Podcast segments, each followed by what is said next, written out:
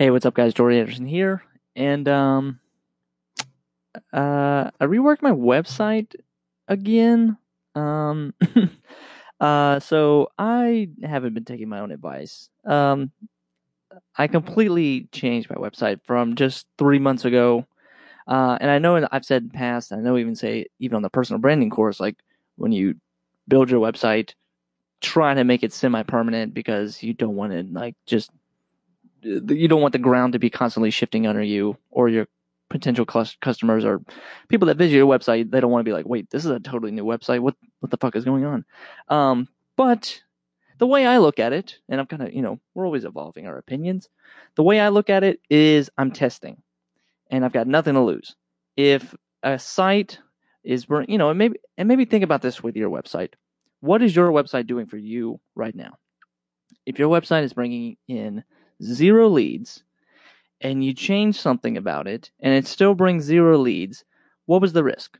So, if I change something on my website and say I had zero leads coming in, and the next thing, you know, the next week after I change it, I get one, two, or three new leads, then it was an upside risk. So, I'm I'm evolving my opinion that maybe you shouldn't change your website uh, completely, or you shouldn't change it weekly. But I think there's a little what I what I kind of failed to think about was there's a little bit of A B testing with your website. There's, you know, tweak this one little thing, see if it see if it affects, you know, makes a positive outcome. And then maybe let it go for a month, maybe let it go for a week, and if nothing happens, or if you want to see a different outcome, tweak it again or tweak something else. See, like trying to change. I said, uh, what I've made the mistake what I made the mistake of is change the entire design overnight. Um, what I suggest you do, so kind of do as I say, not as I do, is to maybe just tweak one little variable at a time until you have something that you're satisfied with. Um, but again, you know, most businesses that have websites, uh, uh, especially in the kind of creative field, creative small businesses, they all have websites that I say are kind of like digital resumes. And what I want to create with my website is kind of a you know a place that w- they wouldn't regret clicking on. Like you know, no one, no one voluntarily wants to see someone else's resume or see a portfolio uh, unless you're really interested in someone. But if someone has no idea who you are and they come to your website for the first time ever and you sh- and you're shoving their your best work and your portfolio in their face in their faces um it's not you know it's like okay it, it kind of comes off like oh this website is about you not me the audience member. Uh oh, okay so that's how this relationship's going to be.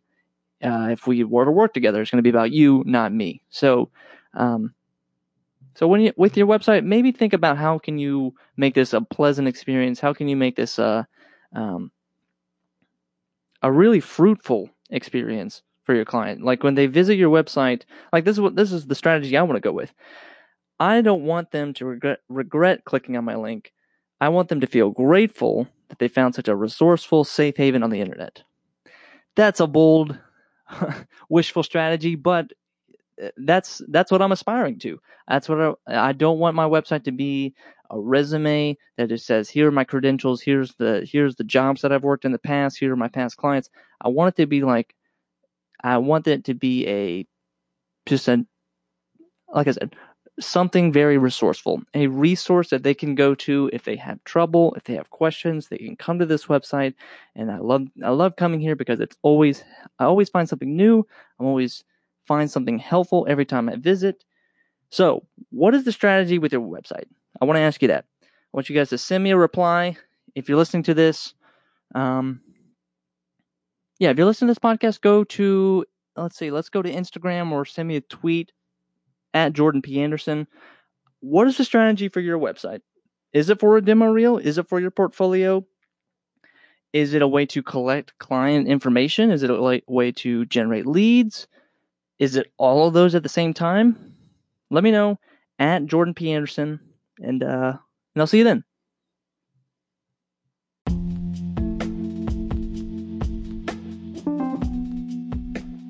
Thanks for listening to the Jordan P. Anderson podcast. Before we swipe away and go on to the next episode, I want you guys to go to jordanpanderson.com to sign up for my daily newsletter where we're talking about strategy, marketing, branding for creative small businesses. So if you're a creative small business, I want you guys to sign up at jordanpanderson.com. I'll see you there.